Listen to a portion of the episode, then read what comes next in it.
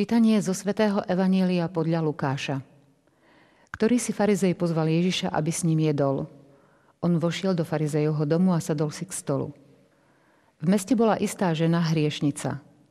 Keď sa dozvedela, že je hostom vo farizejovom dome, priniesla alabastrovú nádobu s voňavým olejom, s plačom pristúpila zozadu k jeho nohám, začala mu slzami máčať nohy a utierala mu ich svojimi vlasmi, boskávala mu ich a natierala voňavým olejom. Keď to videl farizej, ktorý ho pozval, povedal si v duchu. Keby tento bol prorokom, vedel by kto a aká je to žena, čo sa ho dotýka, že je to hriešnica. Ježiš mu vravel, Šimon, mám ti niečo povedať. On odvetil, povedz učiteľ.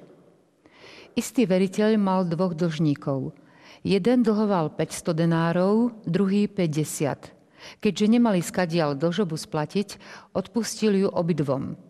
Ktorý z nich ho bude mať radšej? Šimon odpovedal, myslím, že ten, ktorému viac odpustil. On mu povedal, správne usudzuješ. Potom sa obrátil k žene a Šimonovi povedal, vidíš túto ženu? Vošiel som do tvojho domu a nedal si mi vodu na nohy. Ale ona slzami zmáčala moje nohy a svojimi vlasmi ich poutierala. Nepoboskal si ma, ale ona odvtedy, ako som vošiel, neprestala mi nohy boskávať. Hlavu si mi olejom nepomazal, ona mi voňavým olejom nohy natrela. Preto ti hovorím, odpúšťajú sa jej mnohé hriechy, lebo veľmi miluje. Komu sa menej odpúšťa, menej miluje. A jej povedal, tvoje hriechy sú odpustené. Vtedy tí, čo s ním stolovali, začali si hovoriť, ktože je to, že aj hriechy odpúšťa. On však povedal žene, tvoja viera ťa zachránila, choď v pokoji. Potom chodil po mestách a dedinách, kázal a hlásal evanílium o Božom kráľovstve a s ním dvanásti a niektoré ženy, ktoré uzdravil od zlých duchov a z chorôb. Mária zvaná Magdaléna, z ktorej vyšlo sedem zlých duchov, Jana, žena Herodesovho správcu Chúzu, Zuzana a mnohé iné, ktoré im vypomáhali zo svojich prostriedkov.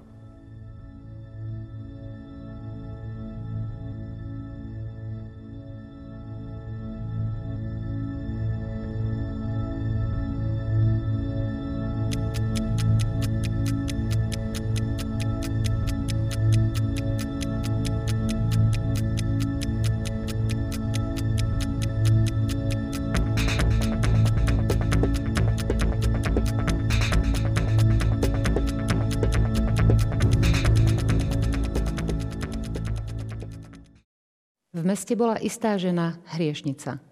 Kto bola táto žena? Odpoveď vám prinesieme v ďalšej časti relácie EFETA. Vitajte pri sledovaní. Uvažovať nad, aj nad touto otázkou budeme s našim hostom, otcom Petrom Mášikom. Vitajte. Ďakujem. Otec Peter, ako sa vy pozeráte na túto ženu hriešnicu? Môžeme nazvať, že to bola prostitútka? Tak um, samotný výraz uh, hriešnica v grečtine, v gréckom texte Nového zákona je to výraz hamartolos. Môže mať viaceré odtienky. Nemusí znamenať hneď priamo prostitútku, ako zvyčajne máme tendenciu si hneď myslieť. Mohla to byť aj žena, ktorá napríklad iba nedodržiavala všetky tie farizejské predpisy. A dokonca neskôr ehm, židovský spis Talmud označuje hriešnicou aj takú ženu, ktorá ponúkne svojmu manželovi jedlo, e, z ktorého nebola, nebol odovzdaný desiatok. Takže táto hriešnica, o ktorej hovorí dnešný úrivok Evanielia, nemusela byť nevyhnutne priamo nejaká verejná prostitútka alebo mm, e, žena pochybných mravov, možno známa v tej oblasti alebo v tom meste naznačuje to trošku aj tá skutočnosť, že ju nakoniec pustili do toho farizejovho domu práve počas hostiny, ktorú tam on usporiadal so svojimi priateľmi a na ktorú bol pozvaný aj Ježiš. Keby to bola priamo nejaká prostitútka, asi by nepustili takúto ženu do tejto miestnosti. Že mohla to byť nejaká žena z tohto mesta, ktorá nemala najlepšiu povesť, možno kvôli svojmu zlému náboženskému životu, možno aj nejakému pochybnému životu, ale vidieť za ňou eh, priamo prostitútku asi by nebolo najvhodnejšie a nebolo by v, sú, v súlade s tým, čo tento text obsahuje. V každom prípade e, táto žena, táto hriešnica je protagonistkou, hlavnou postavou tohto úrivku, i keď na druhej strane ona sama neprehovorí ani slovo. Neprehovorí slovo svojimi ústami, ale e, dá sa povedať, jej správanie, jej gestá sú výrečné vstupuje do miestnosti um, možno krátko predtým, alebo možno v tej dobe, v tom období už Ježiša počula. Počula niekde skrytá uprostred zástupov jeho kázne a jednoducho jeho slova sa jej hlboko dotkli.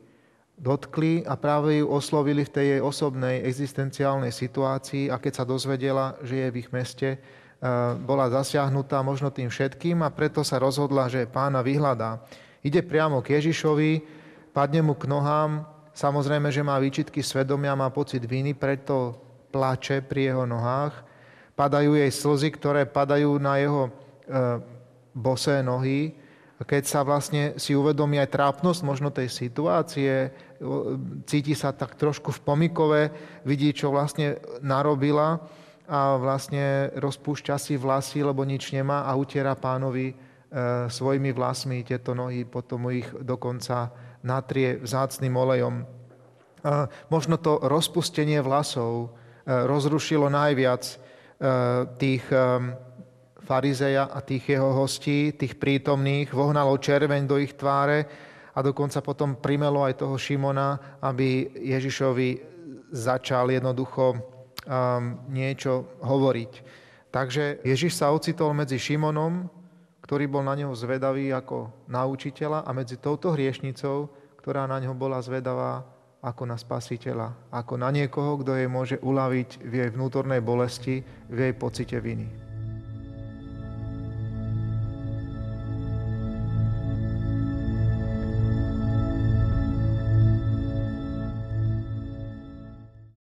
Ježiš mu vravel, Šimon, mám ti niečo povedať. Mohli by sme spolu pouvažovať práve nad tým kontrastným postojom Šimona a hriešnice. Áno, samotné tie slova Šimon, mám ti niečo povedať, sú v podstate reakciou Ježiša nie na Šimonové slova, ktoré by povedal a vyslovil. Tu sa Ježiš ukazuje tiež ako pán, ktorý číta ľudské myšlienky, ktorý číta v ľudských srdciach, pretože keď to Šimon videl, povedal si v duchu, hovorí text, Keby tento bol prorokom, vedel by, aká je to žena, čo sa ho dotýka, že je to hriešnica. Povedali sme si, že tento farizej si Ježiša pozýva práve preto, aby ho skúmal. Je to ozaj... Ako je to? Je to prorok, je to mesiáš? Kto je to? Chce ho skúšať a tu ako by už na ňo pozeral tak s takým ironickým úsmevom, no ani som nemusel prejsť k nejakým skúškam, všetko je jasné. Keby vedel, čo to je za žena, tak toto by teda neurobil, takto by sa k nej nesprával. Ježiš toto číta v jeho mysli, v jeho srdci a tým už aj Šimona ako by chcel začať získávať. Uvedom si, tie tvoje myšlienky nie sú v poriadku, alebo ja dokážem čítať aj tvoje myšlienky. Šimon, mám ti niečo povedať. A reaguje vlastne na to, čo si iba pomyslel v duchu. Teraz tá hriešnica akoby zostala s údivom stáť niekde opodial a vlastne stáva sa už len tou, e, ktorá sleduje teraz ten dialog medzi Šimonom a Ježišom a dá sa povedať, že počas toho dialogu asi iba rastie jej obdiv a jej údiv nad tým majstrom, ku ktorému prišla a nepomýlila sa, lebo ten majster, ten, ten jej spasiteľ, ku ktorému prišla, je ozaj ochotný v úvodzovkách riskovať aj svoju povesť kvôli nej. Takže poďme vlastne teda k tým slovám, ktoré tu vlastne potom neskôr odznejú. Ježiš používa jedno podobenstvo o dvoch alebo teda o veriteľovi, ktorý mal dvoch dlžníkov a jeden ten dlžník dlhoval 50 a druhý 500 denárov. Obidvom odpustil a Ježiš položí Šimonovi veľmi jednoduchú otázku, e, kto ho viac bude mať rád. No a Šimon odpovedá veľmi logicky, no ten, komu viac odpustil.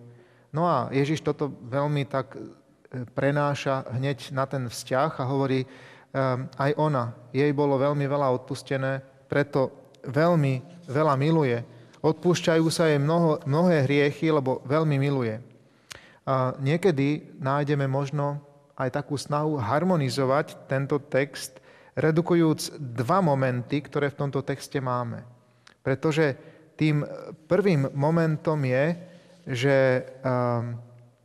veľkosť lásky hriešnice ako by bola priamo úmerná veľkosti jej hriechu.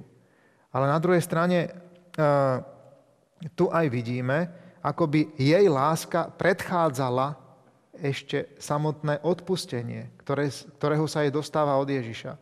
No a toto je taký dynamizmus vnútorného duchovného života. Ona predsa už prichádza s láskou a s vierou k Ježišovi a jeho odpustenie zase, pretože je to odpustenie veľkej viny, ktorú ona cíti, ďalej umocňuje práve jej lásku voči nemu, jej vďačnosť a jej vieru. Teda um, netreba harmonizovať tento text redukujúc oba momenty na jeden, častejšie v tom zmysle, že veľká láska je následok odpustenia mnohých hriechov. Teda skúsenosť odpustenia privádza človeka k väčšej láske. Ale snáď i tu ide o určitú cyklickosť, ktorú v logike viery objavujeme často. V Božích veciach príčina a následok nie sú vždy striktne oddelené, ale niekedy sa tajomne prelínajú a prenikajú. Božie odpustenie vytvára predpoklad na vďačnú lásku človeka voči Bohu zo strany človeka, na druhej strane zase láska človeka, jeho dôvera, postoj človeka, ktorý pokorne svoje hriechy vyznáva, umocňujú a zdokonalujú odpustenie.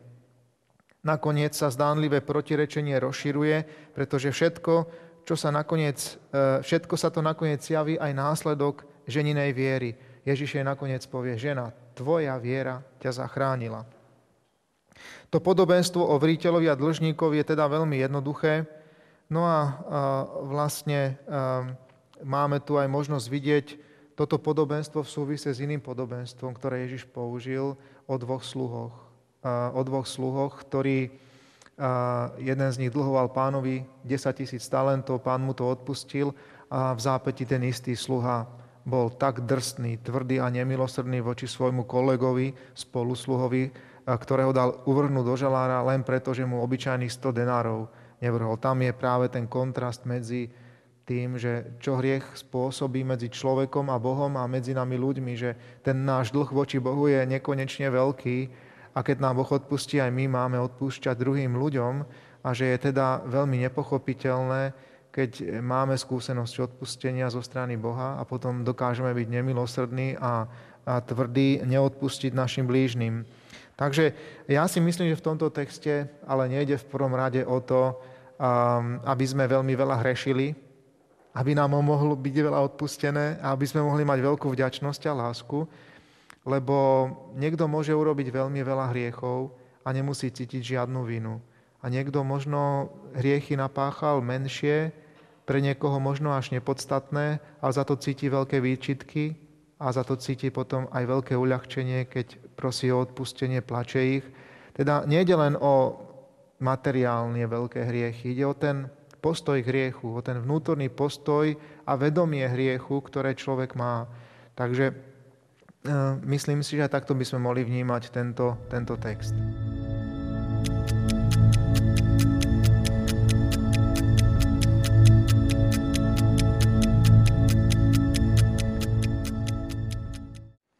Vidíš túto ženu? Vošiel som do tvojho domu a nedal si mi vodu na nohy, ale ona slzami zmáčala moje nohy a svojimi vlasmi ich poutierala. Aj tento text hovorí o tradíciách, o zvykoch Židov, ktorí mali pri návštevách. Aké to boli zvyky?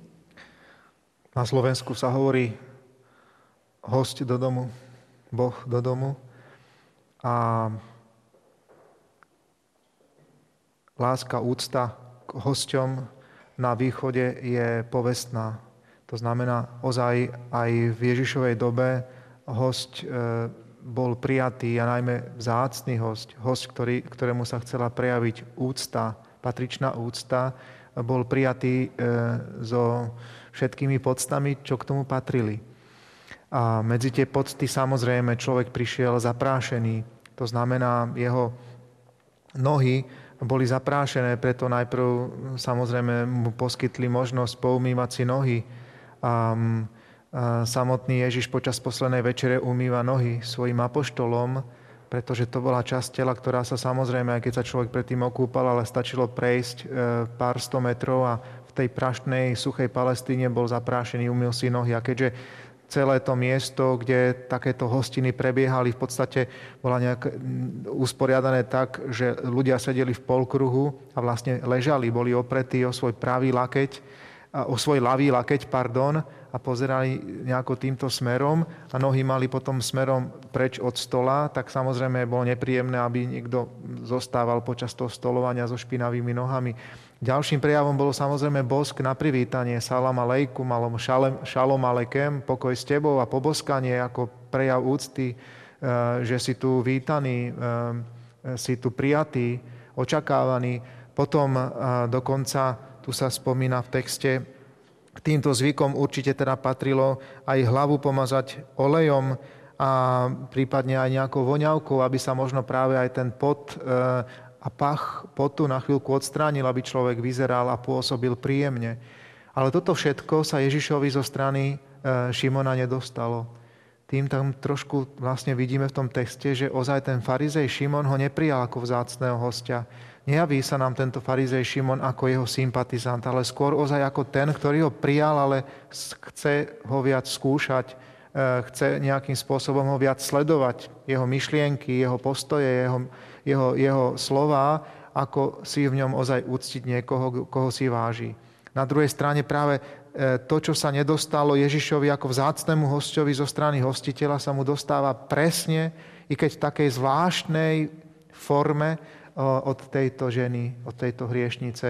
A preto tu dvojnásobne vystupuje tento kontrast a sám Ježiš ho vlastne používa. Hovorí e, Šimonovi trošku s výčitkou. Najprv mlčal. Všetky tieto prejavy e, netaktu um, si akoby nevšímal a mlčal o nich.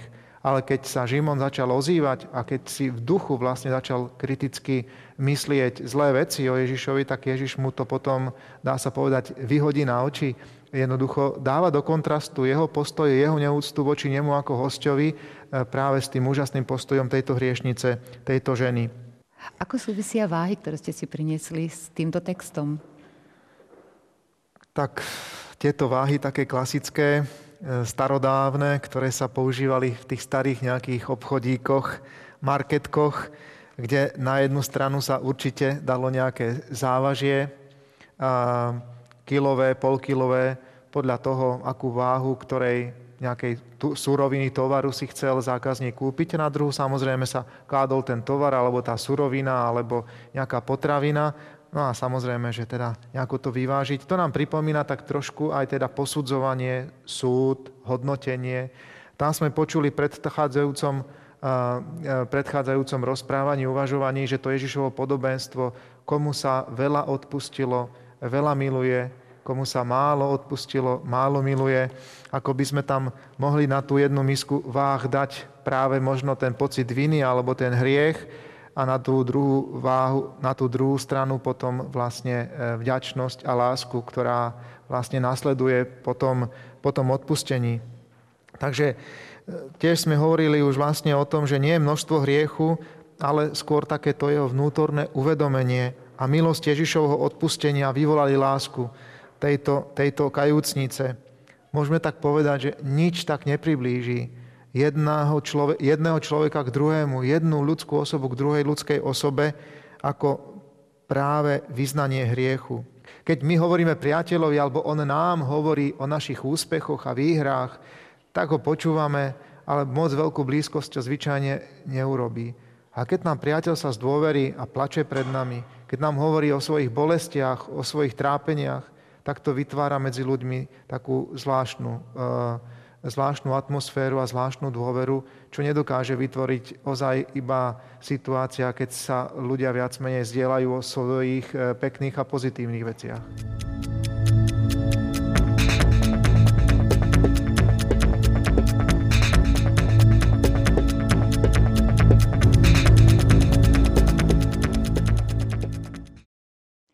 Ježiša na jeho cestách sprevádzajú 12 apoštoli a Avšak tuto sú pridané aj niektoré ženy, ktoré sa k ním pridali, ktoré uzdravil od zlých duchov a z chorôb. Mária zvaná Magdaléna, z ktorej vyšlo sedem zlých duchov, Jana, ďalej Zuzana a mnohé iné, ktoré im vypomáhali zo svojich prostriedkov. Akú úlohu zohrávajú tieto ženy? No, týchto pár vied, tento úryvok, tento Lukášov dodatok je zaujímavý. Myslím, že sa nenachádza priamo v tejto verzii eh, u iných evangelistov a nejakým spôsobom nám vykresluje takú tú, taký, takú tú ženskú, ženskú plejádu alebo tie ženy, ktoré boli okolo Ježiša, ktoré povedľa učeníkov a apoštolov Ježiša sprevádzali, ktoré s ním sympatizovali a ktoré mu pomáhali. Na jednej strane Lukáš je evangelista, ktorý sa veľmi zaujíma práve o také odstrkované časti spoločnosti a teda najmä o, o Ježišov postoj k ním, že im prejavuje svoju blízkosť, teda často práve vdovy, síroty, odstrkované, jednoducho sociálne e, v ťažkom postavení. A, a tam určite patrí aj kategória žena v Ježišových dobách. To znamená, aj žena ako taká, ako kategória, ako pohlavie mala štatút e, určite nie rovnoprávny s mužom. A to by určite vyžadovalo hlboké analýzy a podrobné analýzy, v čom to presne spočívalo, aký štatút mala žena ale určite práve aj v týchto riadkoch Lukášovho Evanielia vidíme taký ten počínajúci proces emancipácie ženy. A Ježiš tiež svojim správaním k tomu prispel. Svojimi postojmi a svojim správaním voči ženám sa Ježiš v mnohom vymyká z toho bežného rámca práve tej svojej kultúry a toho svojho náboženstva v tej svojej vlastnej dobe môžeme Ježiša kontemplovať, vidieť ako muža slobodného, muža slobodného i vo vzťahu voči ženám. A jednoducho mm, on prináša oslobodenie a vykúpenie všetkým ľuďom a samozrejme aj žene ako takej. Možno by sme mohli povedať aj žene, aj jej štatútu spoločnosti. I keď samozrejme toto nie je nejaký prvo, prvý plán, toto nie je nejaká taký úmysel pr- prvoplánový nášho pána, ale určite medzi riadkami aj toto má svoj význam a dostane stále väčší význam práve v tom postupnom, pomalom oslobodzovaní ženy v priebehu e, stáročí, v priebehu kresťanstva.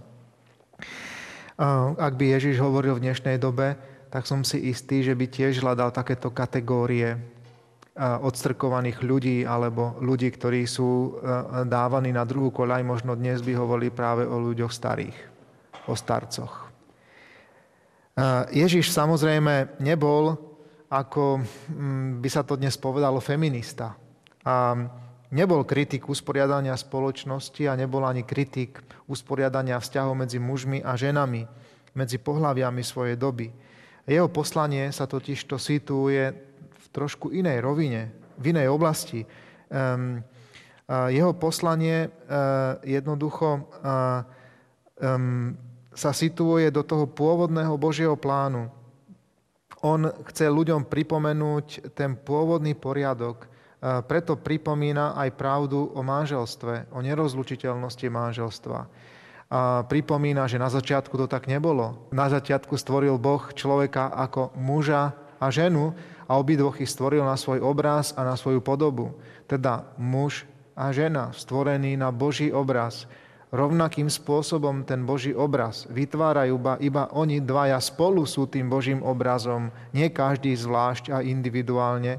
A teda je to, už len tento biblický text je základ pre uvažovanie úplnej rovnoprávnosti a rovnocennosti, rovnakej dôstojnosti aj hodnoty muža a ženy. A toto všetko sa stratilo, tak ako sa stratila aj tá, tá pôvodná čírosť manželstva, keď najmä v tých e, e, židovských prostrediach, v tom prostredí židovskom, muž mohol prepustiť ženu priepustným listom a zobrať si inú, žena to ale nemohla urobiť. Už len tým faktom, že Ježiš vracia a pripomína nerozlučiteľnosť manželstva, že muž nemôže zo žiadnej príčiny ženu prepustiť, ak si už raz zobral, to už je prvý krôčik k emancipácii ženy, k jej ochrane nemôže sa so ženou len tak ako manipulovať, zoberiem si jednu, potom si zoberiem druhú, ale žena nemá túto istú možnosť.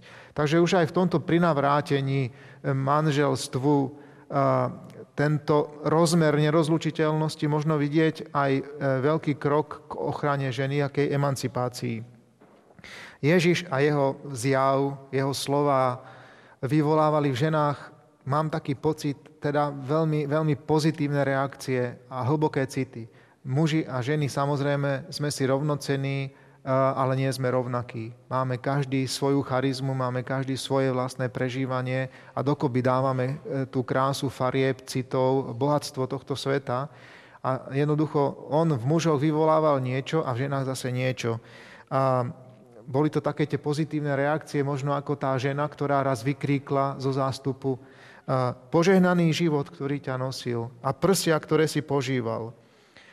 Ježiš toto všetko, aj typicky ženské, vie využiť a vie na tom stavať.